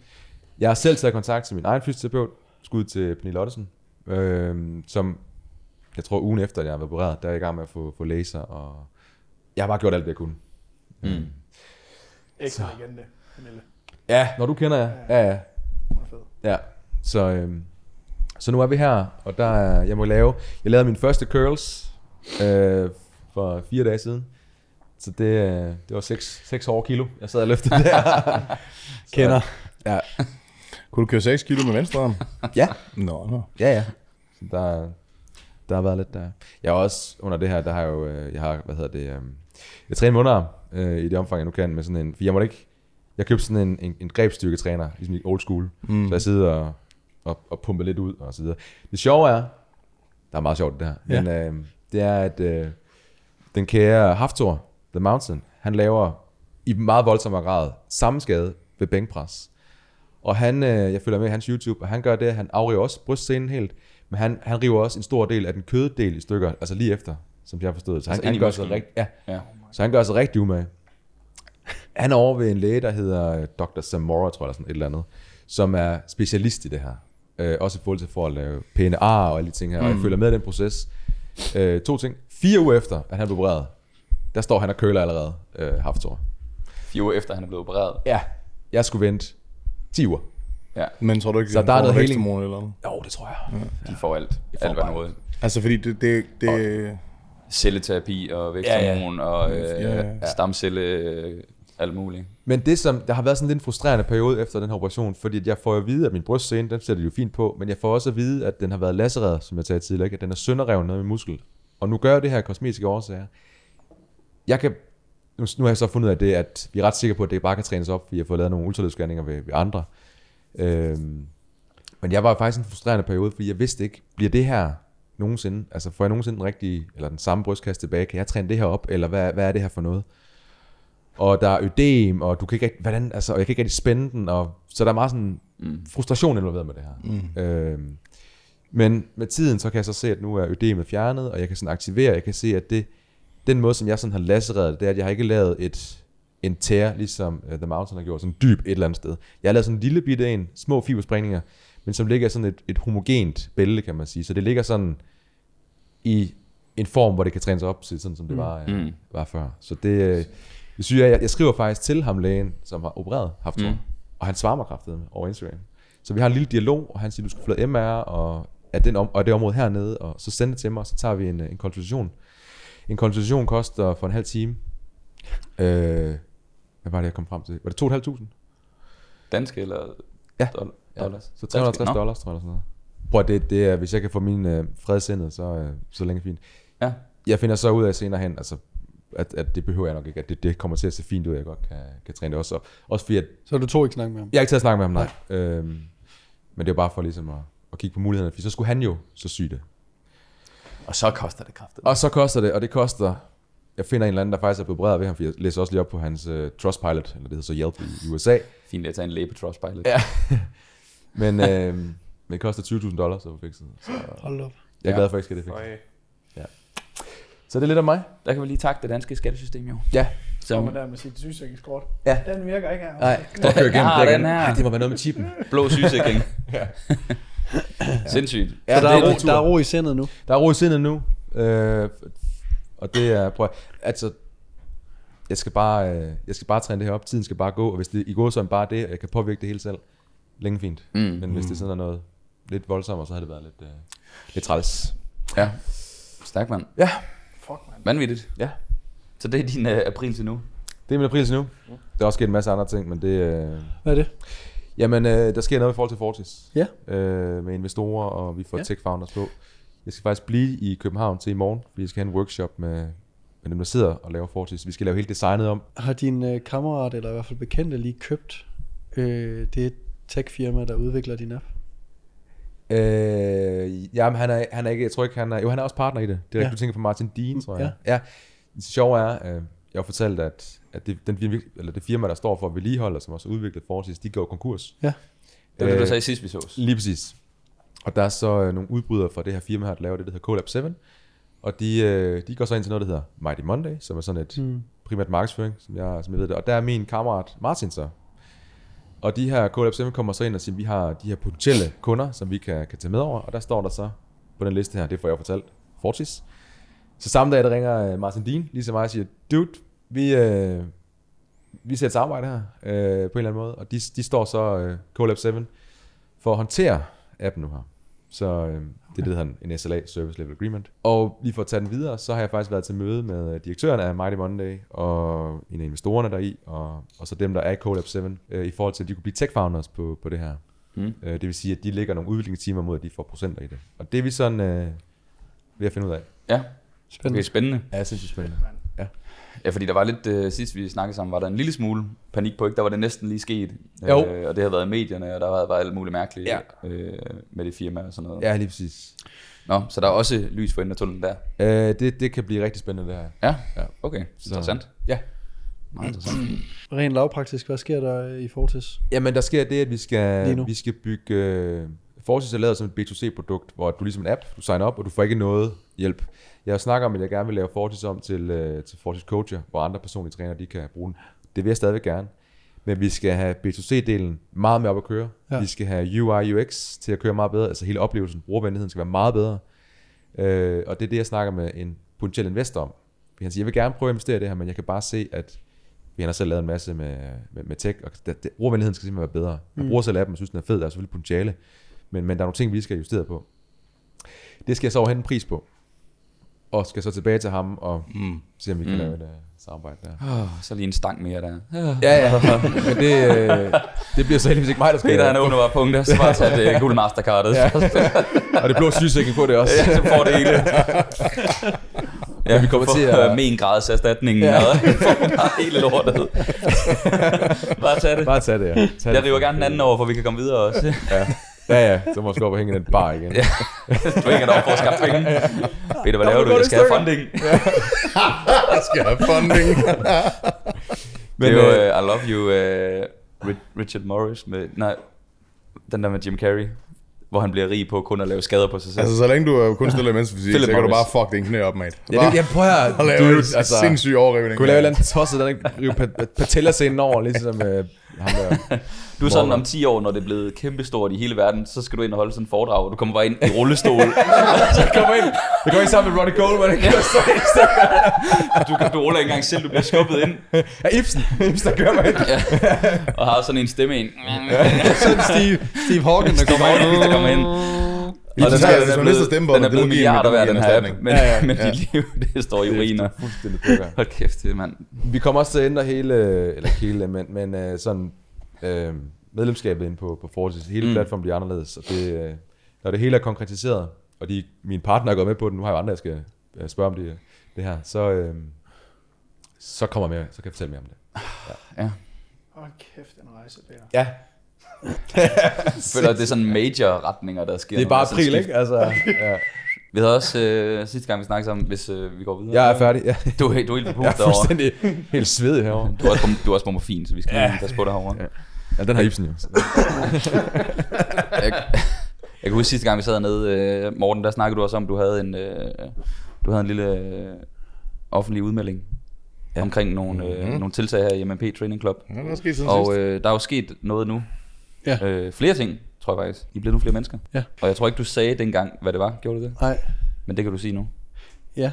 Altså dengang øh, satte vi ikke navn på, at der kom en ny, og hvilket var fint, fordi det var, det, han endte ikke med at komme alligevel. Okay. Øh, sidst sagde jeg, at øh, der til maj vil komme en ny personlig træner, og øh, en meget øh, ny personlig træner. Og han fik et bedre øh, jobtilbud, der kunne give ham lidt mere sikkerhed. Han havde en familie, så han blev nødt til at springe fra, hvilket er helt fair. Øh, heldigvis for mig, så var der også andre, øh, der gerne ville være trænere hernede. Og en af dem var så øh, Rabbi, som øh, per den 1.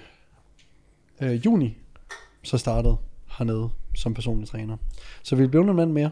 Sådan. Ja. Øh, og Rabbi er en, øh, en gut, som har stillet op, tror jeg, næsten lige så mange gange i mandsfysik som Peter Mansen. Det tror jeg ikke, nej. Øh, Nej, det, det tror jeg ikke, han har. Han har stillet op... Øh, Det er en del gange. ja, det har Ja. ja. faktisk seks gange måske.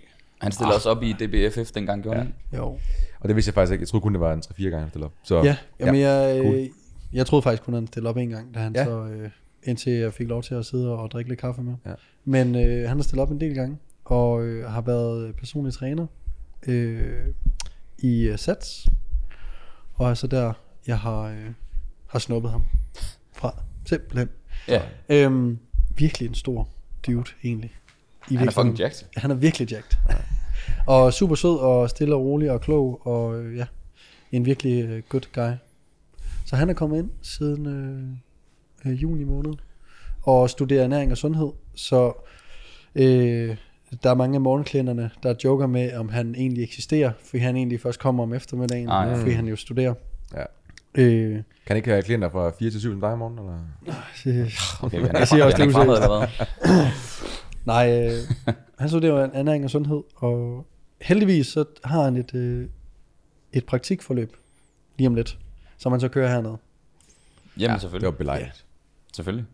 Og øh, så har jeg brugt øh, små 100.000 på at købe en hack squat og en benpres, som ikke er her endnu. Åh, oh, nej. Øh, så den væg, der skal væltes, den bliver væltet øh, lige op til, at de to maskiner kommer. Er det i håbet om, at vi kommer herned og træner lidt med ben? Øh, det er i håbet om, at jeg selv kan træne lidt med Nå, okay. Er der faktisk ikke andre, der skal bruge maskinerne? Det er bare, Nej, er en bare til dig selv. Ja, Hvilken væg skal vælges? det er ind til kontoret. Nå. Hvornår, hvornår sker det så? Jamen, øh, september håber jeg. Øh, ja, vælter væggen slut i august, og så september kommer maskinerne, og det gulv, der skal lægges også. Okay, Og så, så- der er lang ventetid også på, var det fra Jim Lego? Ja, Eller? ja, Ja. øh, øh, leg press og hack squat fra Jim Lego, som er øh, samme størrelse som øh, til folk, der har set dem, der er ude i Norge. Øh, de er cirka samme størrelse som den benpres og hack squat. Den er man til dem i VB, ikke? Ja, Jo. ja, ja. Fuldstændig. Altså, de er ret smalle, og de er, altså... Ja, nu siger jeg, at jeg har lige kørt dem på programmet. Jeg ved ikke, hvor meget du har nået at lege med dem. Men føj, det er godt. Ja. Du kan justere både fodpladen og ryglænet ja. øh, på deres benpres. Ja. Det er altså godt. Og fodpladen på hack squatten. Og de Ja. kører super godt, og Kan man justere fodpladen på benpressen? Ja. Hvor, hvilken grad? Altså, Jamen, øh, altså, altså, hvis du har rigtig god ankelmobilitet, Og hvis hvis du du har skrald. stinkeren det har jeg aldrig forstået, når man kan justere den den vej. Det er imod en i toppen. Det er helt vildt, når man kan det. Hvorfor gør man nogensinde det? Forstår I det? Det vil bare for at få mere... Øh, Så det mere- kan... Nej, nej, nej, nej. Imod en. Så hvis du Den har rigtig vælter- god Hvis den, så det er jo sådan, det gør det bare sværere om dybde. Så man Jamen, kan, den har, den har vel en standardindstilling, og så er det jo nok bare derfra, at du kan bevæge den bagud i virkeligheden. Nå, men jeg tror du mener, du kunne. Jamen, det kan du jo så, hvis den står i den bagerste indstilling. Så kan du jo vippe den tilbage igen. Det er jeg klar over, men jeg, det lød, du fik det til at lyde, som om du kunne bevæge den mod dig selv for bagindstilling. Det er fordi, den kan man i Norge. I Norge, der er det Nå. sådan, hvis du har 90 graders dorsalflektion. Ja, That's it. Så kan du bevæge den imod dig, ja. så du virkelig ikke kan holde hælen i. Ja. Men jeg tror, at på den her har du et, et, øh, et nulpunkt, og så kan du bevæge den frem og tilbage. Mm. Hvor Ja. i Norge der er dit nulpunkt, det er så langt tilbage, du gerne vil have den, og så kan du kun bevæge den tættere på dig. Men hvad vil argumentet nogensinde være at bevæge den mod dig selv? Det kan jeg slet ikke. Nej, nej, det kan jeg heller ikke, men sådan er der så meget. Så sætter man et, øh, et øh, bælte i en skulderpresmaskine, for eksempel. Jeg tror, man skulle være Altså. ingeniør for at lave sådan en maskine. Altså, jeg forstår det ikke helt. Altså, ja og dem, der laver maskinerne, de skal træne noget mere også nogle gange. Fordi der er virkelig nogle maskiner, der er underligt Ja. designet. Det er sådan, altså, når man som os, som er underuddannet, kan se på den og, og sige, det der, det giver ikke mening. Det synes jeg er vanvittigt. ja. Men mindre du vil træne din ankelmobilitet i den. Det kunne godt være anken, ikke? Øhm, ja. Måske man kan lave noget med, måske man gerne vil træne læg i den, så få en anden vinkel, det ved jeg ikke. Få et større stræk, eller... Ja. Det er også en underlig snak, ikke? Jo. ja, det er bare... Nej, men øh, faktisk, så- man går jo ud fra, at dem, der laver maskinerne, ved bedst. Ja, det, det, det. Altså, og Det det er er også det, især jeg hvis man ikke øh, ved så meget om træning, at man lige kan kigge på et stykke øh, maskineri, ja. Ja. og så tænke, det, her, det, det giver altså ikke rigtig nogen mening. Hvorfor er der et øh, bælte i en skulderpres, når jeg presser mig nedad? Jeg er jo aldrig i fare for at løfte mig fra sædet. Hvorfor det er, der så du et har bælte? virkelig meget fart på i dit tryk, så du ikke letter, ikke? Og tryk på. Så Daniel, Øh. han kører full stack og letter for sædet. Ja. øh, Der er fart på. så, øh, men ja, det er nogle øh, gode maskiner. Okay, så ny mand. Der var faktisk to, der var faktisk to mænd nu hernede. Oliver har også været i gang i øh, en del tid nu, har han ikke det? Jo, siden december. Men det er øh, altså fuldtids, øh, han studerer ikke eller noget. øh, Nej, han, han det kører er- fuld, fuld fuld PT. Ja. Hvordan går det egentlig med Oliver? Så er han godt beskæftiget? Ja, øh, det er han. Han, øh, han gør det virkelig, virkelig godt. Og han øh, har stadig plads til flere klienter og så Mm. videre, men jeg tror, han, han har femdoblet sin øh, forretning, øh, omsætningsmæssigt, omsætningsmæssigt, og øh, 3-4 doblet klientellet Sådan. Ej, flot. på 6-7 måneder. Ja, det er sgu flot. Ja, det er sejt. Det er super, super godt. Og han gør det også godt. Han giver den øh, gas. Jeg vil også sige, halvdelen af mit feed, det er jo øh, faktisk øh, footage hernede fra. For Rabi, dig og Oliver Marker, I skyder den bare af. Altså, det, ja. Hvad Ja. med Rabi, hvor lang tid er han tilbage på uddannelse? Altså, øh, Et år. Et år, og så er planen også, han skal, han skal han videre på noget kandidat, eller skal han ud og køre fuldtids Nej, øh, han skal køre fuld tid. Fuld smadret der også. Ja. Nu må vi se, at alt ændre sig. Øh, men øh, ja, så vidt jeg kan høre på ham, så, øh, så vil han gerne lave bare PT. Ja. Øh, og han er god til at... Altså han håndterer mange flere klienter, end øh, jeg kunne, øh, da jeg studerede. Så øh, jeg er meget imponeret over det workload, han kører ved siden af sit studie. Ja, Det, det er super sejt. Introdu- introducerer hans karakter øh, sheet. Kommer ned. Ja, ja, øh, ja. Jeg, jeg kan godt arbejde, selvom jeg ikke bestod, ikke? Jeg kom sgu ikke igennem. Jeg dummede sgu. Fuck det. Fuck skolen. Videre. Nå, Nej, jeg tror lige, han fik et 20-tal, så jeg tænker, det går meget fint. Ja, det er så ja, det er fint. Det er så Det er godt. fint. Nå, Ja, ny mand, nye maskiner, der bliver udvidet. Alt er godt. ja. Hvad har du ellers af, af ting? Hvad har du Øh, lavet siden april? Du har været fra- på festival. Du har det været ude og... Du har været ude og køre mingle. noget hæder ind, ikke? Altså. Og jeg, jeg har jo en idé om, at du, kun, du køber kun festivalbilletter for at mingle med dit TikTok-publikum. Ja, ja.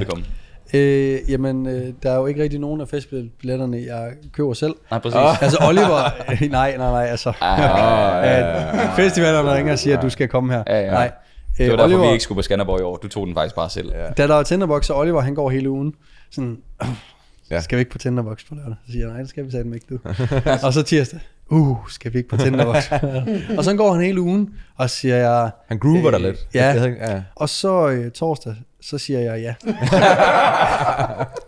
Og så. Og øh, fredag så kommer han så, og så ser han priserne på, hvad det koster for en dagsbillet, og så siger han nej, og så siger jeg, du siger kraftet med ikke af, uden at sige B. Nej. Øhm, så vi var på Tinderbox en dag. Og du betalte. Nej, betal for mig. Nå, okay. Ja, ja. Eller smooth lavet af ham, Ja, hvis, ja, ja, hvis han går og fanden. varmer dig. Ja. Ja. Og øh, Nibe, det var øh, så weekenden efter.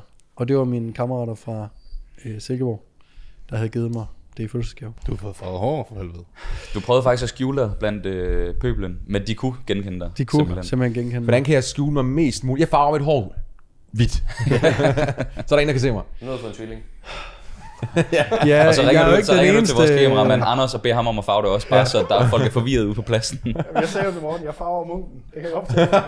Hvis du farver, så farver jeg. Jeg vil bare lige sige, Morten, det klæder dig det sindssygt så godt. Altså, det er, det har jeg også sagt til dig. Ja. Det er, Jeg er også meget glad for det. ja. Jeg tror, at jeg heller aldrig har fået så mange komplimenter. Er det rigtigt? Ja. Sådan. Så Nede Det er på ryggen, når du lige... nej, det er ikke sådan, folk stopper mig og siger, at det wow, er det virkelig, er fedt det der. det er virkelig en pæn farve, dit hår har. Ja. Det gør de ikke. Nå, okay. Sindssygt nok. Øh, ja, så festival og øh, træningsudstyr og nye træner. Ja. Er der sket noget? Jeg sidder, og vi burde jo vide præcis, hvad der er sket, fordi vi får øh, 8 TikToks om dagen, øh, der viser Ja. ja. os dit liv. Ja, ja. Ja. Nej, så giver den bare gas. Med so me og øh, prøver at... Øh, øh, mit job er jo at, at fylde øh, Rabi og Olivers kalender op også. Så ja. det er jo derfor, vi er så aktive Du er også. jo, ja, du har jo lige pludselig fået en, en større corporate rolle også, altså i at, at, øh, at skulle fylde deres kalender op, fordi de køber sig jo ind under dit Ja. koncept eller navn, ikke? Det giver jo også nogle andre forpligtelser. Mm. Er det ikke meget fedt også nogle gange at have noget... Øh, godt set. Øhm, er det ikke meget fedt nogle gange at have øh, nogle andre hatte på også? Altså nu havde vi mange hatte på i forvejen, eller har, man er selvstændig, men det der med at gå mere ind i business-delen. Øh, jo, det er helt sikkert. Øh, det er lige så sjovt som, som træningen i den forstand, at det er mange af de samme principper, der går igen. Ja. At det er nogle meget, meget basic ting, ligesom med styrketræning, du skal sørge for at presse dig selv, se, øh, lave progressiv overload, spise dine proteiner, spise dine kalorier osv. Og det skal du blive ved med at gøre hver evig eneste dag, 365, fordi så får du de bedste resultater. Det er sådan lidt det samme, Mm. at det at drive en forretning handler om at finde, hvad er det for nogle basic ting, man aldrig må stoppe med at gøre, og så finde den mest effektive måde aldrig at stoppe med at gøre de ting på. Mm. Det er derfor, at jeg har hele tiden troet og vidst, og det er jo lige min filosofi, at uh, SoMe er the shit. Mm. Og det er øh, den hurtigste måde i en branche, hvor at mund til mund er sådan det mest kraftfulde værktøj for at få folk til at købe af dig, for vi sælger tillid. Så det er sådan den hurtigste måde at skabe tillid til mange mennesker på en gang. Så det jeg har bare gået meget op i, er at finde den nemmeste og mest effektive måde at gøre så meget af the basics som muligt, uanset hvad der sker Mm. uanset hvor mange klienter der kommer i butikken, uanset øh, om der er ferie, uanset om der er, altså hvad end der måtte komme på tallerkenen af nye ting, så må vi aldrig gå ned på the basics. Ligesom at uanset hvilke nye studier, der kommer ud omkring træning, omkring hvilket hoved af tricepsen bliver øh, trænet i de forskellige, mm. altså så vil du, det vil aldrig ændre på, at du skal have nok protein, og du skal træne hårdt. Og, Mm, altså, præcis. sådan, mm. De der nye ting, der kommer ind, de ændrer aldrig på the basics. Mm. Så find ud af, hvordan at du bliver ved med at gøre the basics, uanset hvad. Det synes jeg er meget ligesom træning. Ja. Og det synes jeg er, er Ja, med spændende. derovre, ja. ja. Øh, og, og det at være excited, man kan hurtigt blive excited over de nye ting, øh, de nye tiltag, hvor jeg har fundet, jeg synes det er, jeg synes det er sejt at blive excited over, hvordan kan jeg gøre mere af the basics. Mm. Fordi i sidste ende, så de der shiny objects, de nye tiltag, de, de er fede og effektive, hvis alt det andet er på plads. Og ellers så... så Easy, Fugazi. altså, Fugazi, ja, ja. så forsvinder de sådan lidt. Ja. Altså, de har ikke den samme effekt, hvis der ikke er the basics på plads. Ligesom at det er fuldstændig ligegyldigt, hvilket hoved din triceps, du prøver at bias, hvis du ikke har alt the basics på plads. Altså, det kan være så fucking ligegyldigt. Ja, ja, og det er sådan lidt det samme her. Ja. Må jeg stille et spørgsmål? Mhm. Hvad er din vigtigste opgave, når, du øh, kigger på din arbejdsdag? Øh, at godt tænke Al, at alle, den vigtigste opgave overhovedet hernede, er, at øh, klienterne er glade og tilfredse. Ja. Så at alle klienter, der kommer ind, fysisk føler sig øh, set og hørt og får dækket deres behov. De føler, der er god service, og god service er alt fra, at de bliver tilbudt noget at drikke, at der er rent og pænt, at, øh, de rammer deres mål. Mm. Og sådan, så, så sådan, nummer et på prioriteringslisten vil altid være, at alt vi gør, er for at skabe en god oplevelse for klienten. Mm. Okay. Så, Og det, det- så det, det er nummer et. Så det er, Mm. faktisk, er, det, er det så dit protein, kulhydrat, fedt, basic træning? Eller hvad, hvad er Det, ja, det kan være en af dem i hvert fald. Ja. Ja. Ikke? Så det er for eksempel, lad os sige, det er det protein. Ja, ja. At sådan, det er det, der egentlig bygger Ja. Så, så, forretningen. når styr det er jo det, glade kunder. hvad er næste prioritet så? Hvad er nummer to så? Øh, næste prioritet vil være at øh, sørge for, at vi får nye kunder, og vi skaber værdi for nogen, som har skaber gratis værdi for folk, der har den interesse, vi ligesom kan hjælpe med. Og det er altid været, det, det, det, er jo lidt- kunderne, er vi det lidt to forskellige ting? Altså sådan, skabe nye kunder, og så skabe værdi for nogen gratis? Det er vel, Eller den, det er vel en del af det. Ja, det vil jeg Det er sige. sådan lidt to i en, ja. ja. Fordi Ja, når du det skaber vil jeg værdien, så kommer de nye kunder. Ja. Det vi sælger her er jo implementeringen af al den viden, vi har. Mm-hmm. Øh, med det samme, der er en, der kommer og spørger dig om noget, så øser du bare ud med alt. Der er jo ikke noget, du gemmer på. Mm. Altså, du har jo ikke nogen hemmeligheder, fordi det du kan, det er at sætte alt det, du ved i system, således at det virker for den enkelte. Mm. Så, øh, så det der med at skabe værdi for andre, øh, gør, at de bare på lang sigt nok skal blive kunde.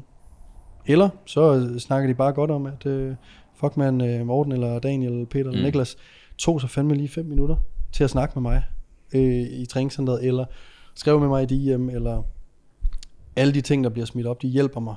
Øh, jeg vidste ikke, øh, der køres, jeg vidste ikke, hvor, hvilket træningssplit jeg skulle vælge, men så hørte jeg deres episode omkring træningssplit, Mm. og nu har jeg en meget bedre forståelse for træning, jeg får meget bedre, øh, hvad hedder det, øh, meget mere ud af min træning, så derfor er det nogle gode gutter. Mm. Ja. Så øh, ja. Men det eneste, jeg sådan, i forhold til den der prioriteringsliste, er sådan, det jeg tænker allermest over, er, at kunderne, og, eller klienterne, har en god oplevelse. Det er sådan den vigtigste Ja, måle. det er ligesom dit fundament, for det er sådan, du kan jo ikke, Ja. man sige, det er jo det, der nogle gange sker, som jeg tror også, at du er ops på, correct me if I'm wrong, men når man er meget synlig på sociale medier, så de folk, som man ikke har i forløb, de, det er kun positivt. Men hvis ens produkt krakalerer, imens man er meget synlig på sociale medier, så er sådan, Nå, okay, man har tid til at poste det der, man har ikke tid til at lave med program, sådan ting. For eksempel, mm. ikke? Det er den største balancegang. Virk- Man skal virkelig være sådan, hvis man virkelig skal være, altså, bruge energi på at høste nye folk ind, så skal man være fucking sikker på, at man har styr på det, man har inde i forvejen. Ikke? Og det er, sådan den, det er den, hvor jeg sådan har tænkt, der kan man, der kan man hurtigt komme i klemme, fordi det er jo også den enkelte, hvis man ikke har, det kunne være, hvis man ikke har forventningsafstemt med en klient omkring, når man, hvad, hvad, hvad, er den service, jeg tilbyder dig? Hvad er det? Og hvis der så er en klient, der føler, at jeg, jeg, jeg vil egentlig godt have haft mere, men, men man han bruger mere tid på SoMe, kan I se det? Hvordan? Mm. Så det er sådan, Men- så, så folk skal virkelig, og det er også derfor, det er jo det, du svarer, det er jo rigtigt, er, du skal styre på altså basen, Mm. mm. basen først, ikke? For så snart, at alle er glade, og der er ikke aldrig en finger at sætte inden for nogle rammer, altså, så kan du bruge alt energi på at markedsføre og få nye ind, ikke? Mm. Men det er altid det der, der går galt, tror jeg, som med, med, med det her coaching, øhm, shitstormen her med, med coaching, Lenus og så videre, at det var det der med at få for mange kunder ind, ikke? Så Jo, jo. Energien blev brugt, energien produkt, blev brugt på markedsføring Ja. ja. kun, ikke? Så de havde ikke deres første prioritet, var ikke Mortens første prioritet. Deres første prioritet var, Deres første få prioritet var at sælge. Anden prioritet var at håndtere klienter, ikke? ja, To ting. En ting er, at alle kunder, der kommer herind, kommer organisk. Mm. Så der er ikke, der er sjældent, der er perioder, øh, det er jo også en øh, sæsonbranche, lidt det her, Mm. så der er perioder, der, der er flere forspørgseler end andre, men det er ikke sådan, at det går lige fra den ene dag til den anden, med at der, så, så mm. bomber det ind med, med klienter. Men jeg tror også, at man skal se det sådan, at øh, nu kunne jeg også høre, det fik vi ikke snakke om, at det der med at have en personlig assistent, Mm. eller betale sig fra at give sig selv mere tid. Mm. Man skal, jeg tror meget på, at man skal gøre det, man er god til, og finde en måde at gøre mere af det, du er god til.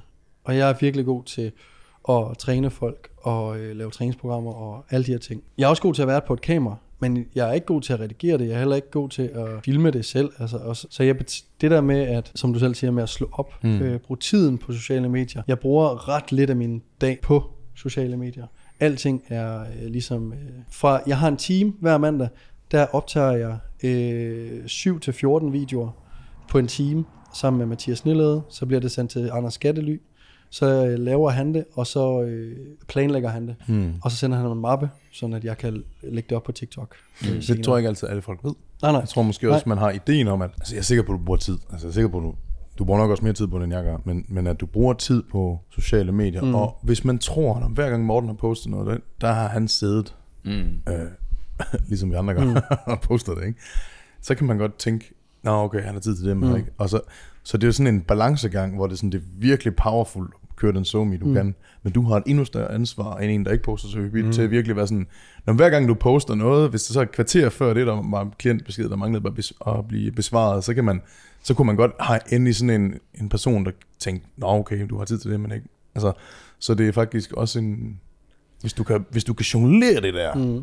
det er fucking, så er det virkelig, virkelig godt, ikke? Altså, fordi du er jo den mest synlige på SoMe.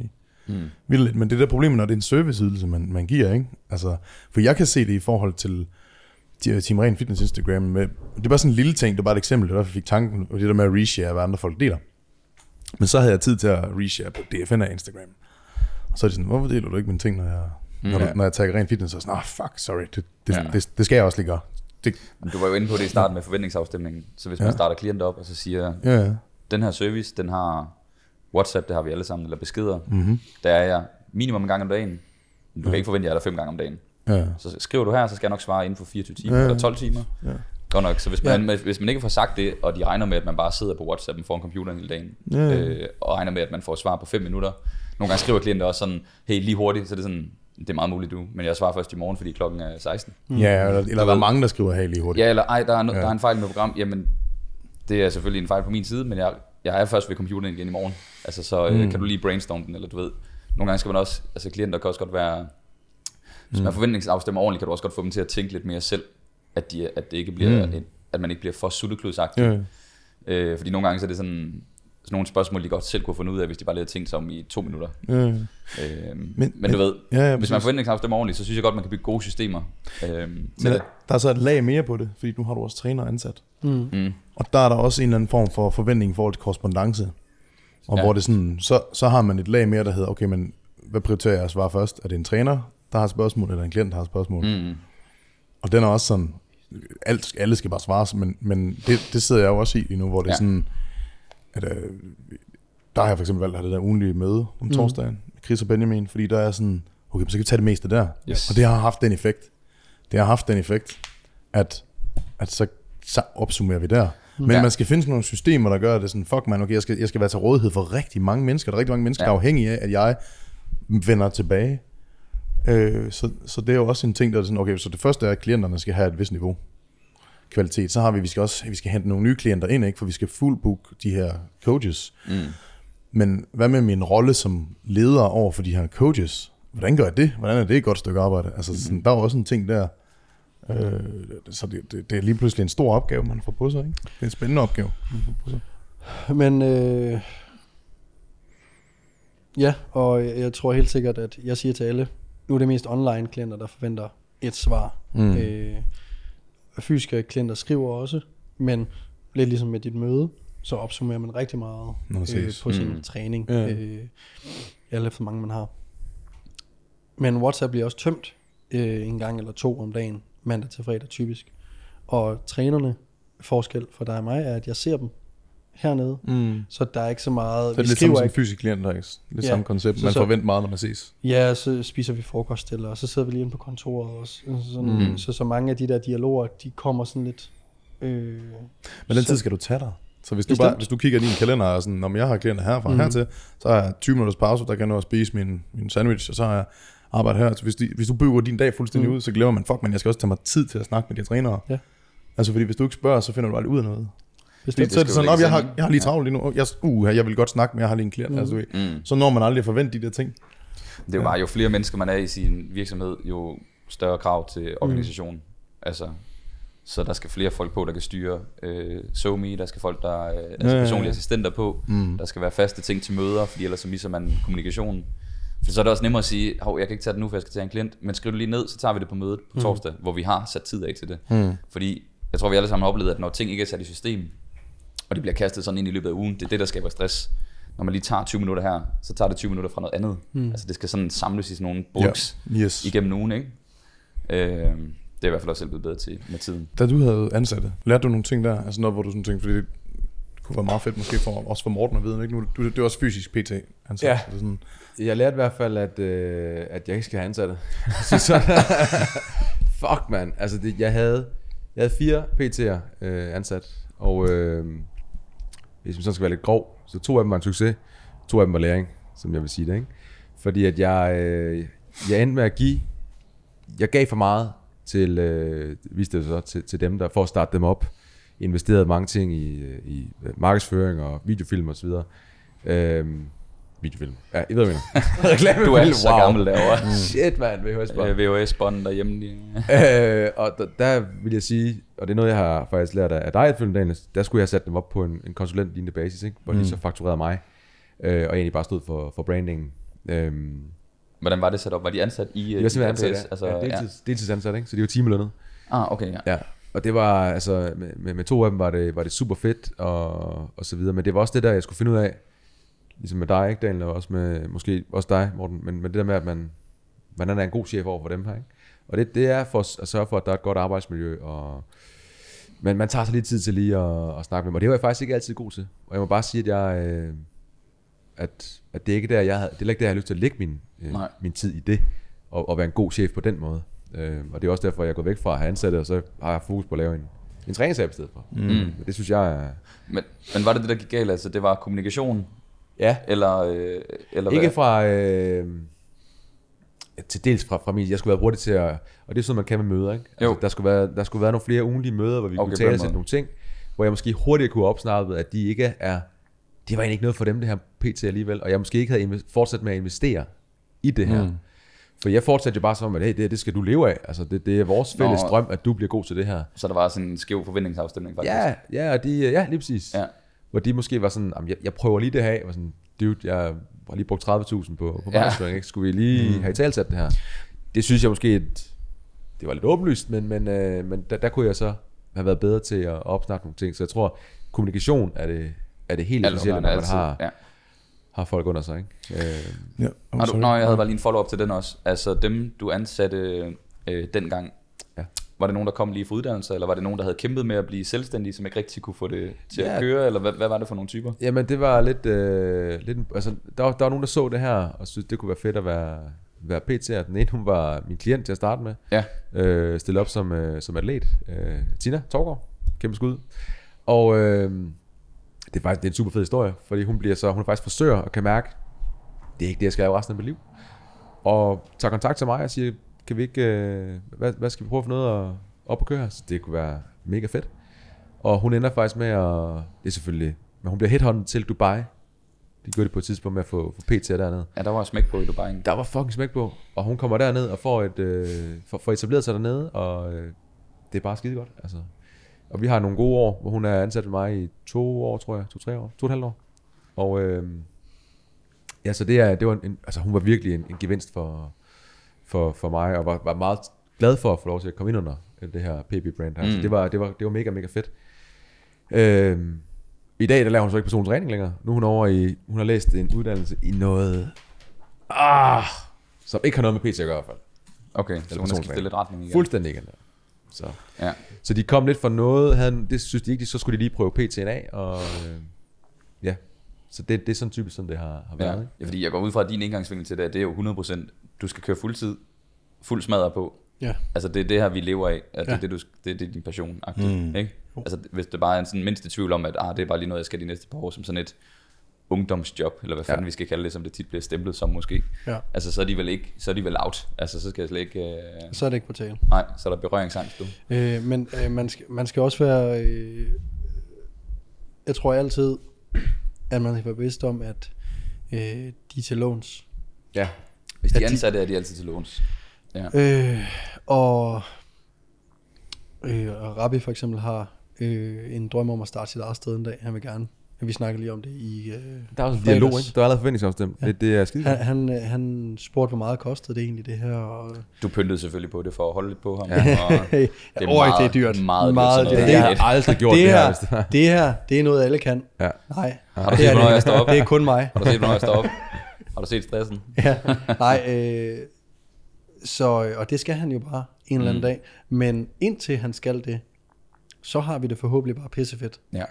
Øh, og kan skilles øh, på, på god vis, øh, når, når den tid kommer. Ja. Det kan også være, når han er færdig med sin uddannelse. Ja, han I har, know. Han har Det er- betalt din Audi af, ikke? Altså, så det Ja, så- så man ligesom gå hver til sit. Og, tak, for, tak for nu. øh, øh, nå, fra nu af kan du bare, det er fint nok. Du kan bare smutte. øh, Morten, Morten, min nøgle virker ikke ned til. Nej, det, jeg skal først have en ny bil om et år. Så. og med den, Ja. så vil jeg sige, hvis du øh, er aspirerende persontræner derude, så kan du bare ansøge ind på Club.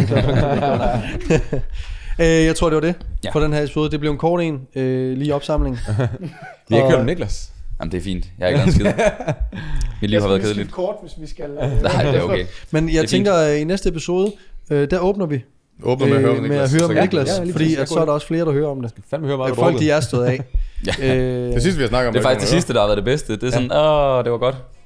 Skud til jer, der er fuldt med. Ja. Skal vi lige have folk til at smide en kommentar på et eller andet? Smid lige, hvis I stadig hører med. Og øh, tusind tak, fordi I lytter eller ser med. Det sætter vi stor pris på. Og til jer, der holder øje med, hvornår vi udkommer, altså, hvor er I bare fucking nice. Mm. Tusind tak, fordi I lyttede eller så med. Vi ses i næste episode. Næste, næste episode. Der køres. Tak fordi I så eller lyttede med på, øh, på episoden her. Øh, vi skal også sige tak til Trendham igen her, på, øh, som sponsorerer episoden. I kan bruge koden, øh, der køres 15, og så sparer I 15%, og I støtter også med en øh, lille mønt også. Så øh, gå ind og tjek det ud. Masser af accessories, ringe, ure, armbånd og så videre. Så øh, dress up. Vi ses. Der køres.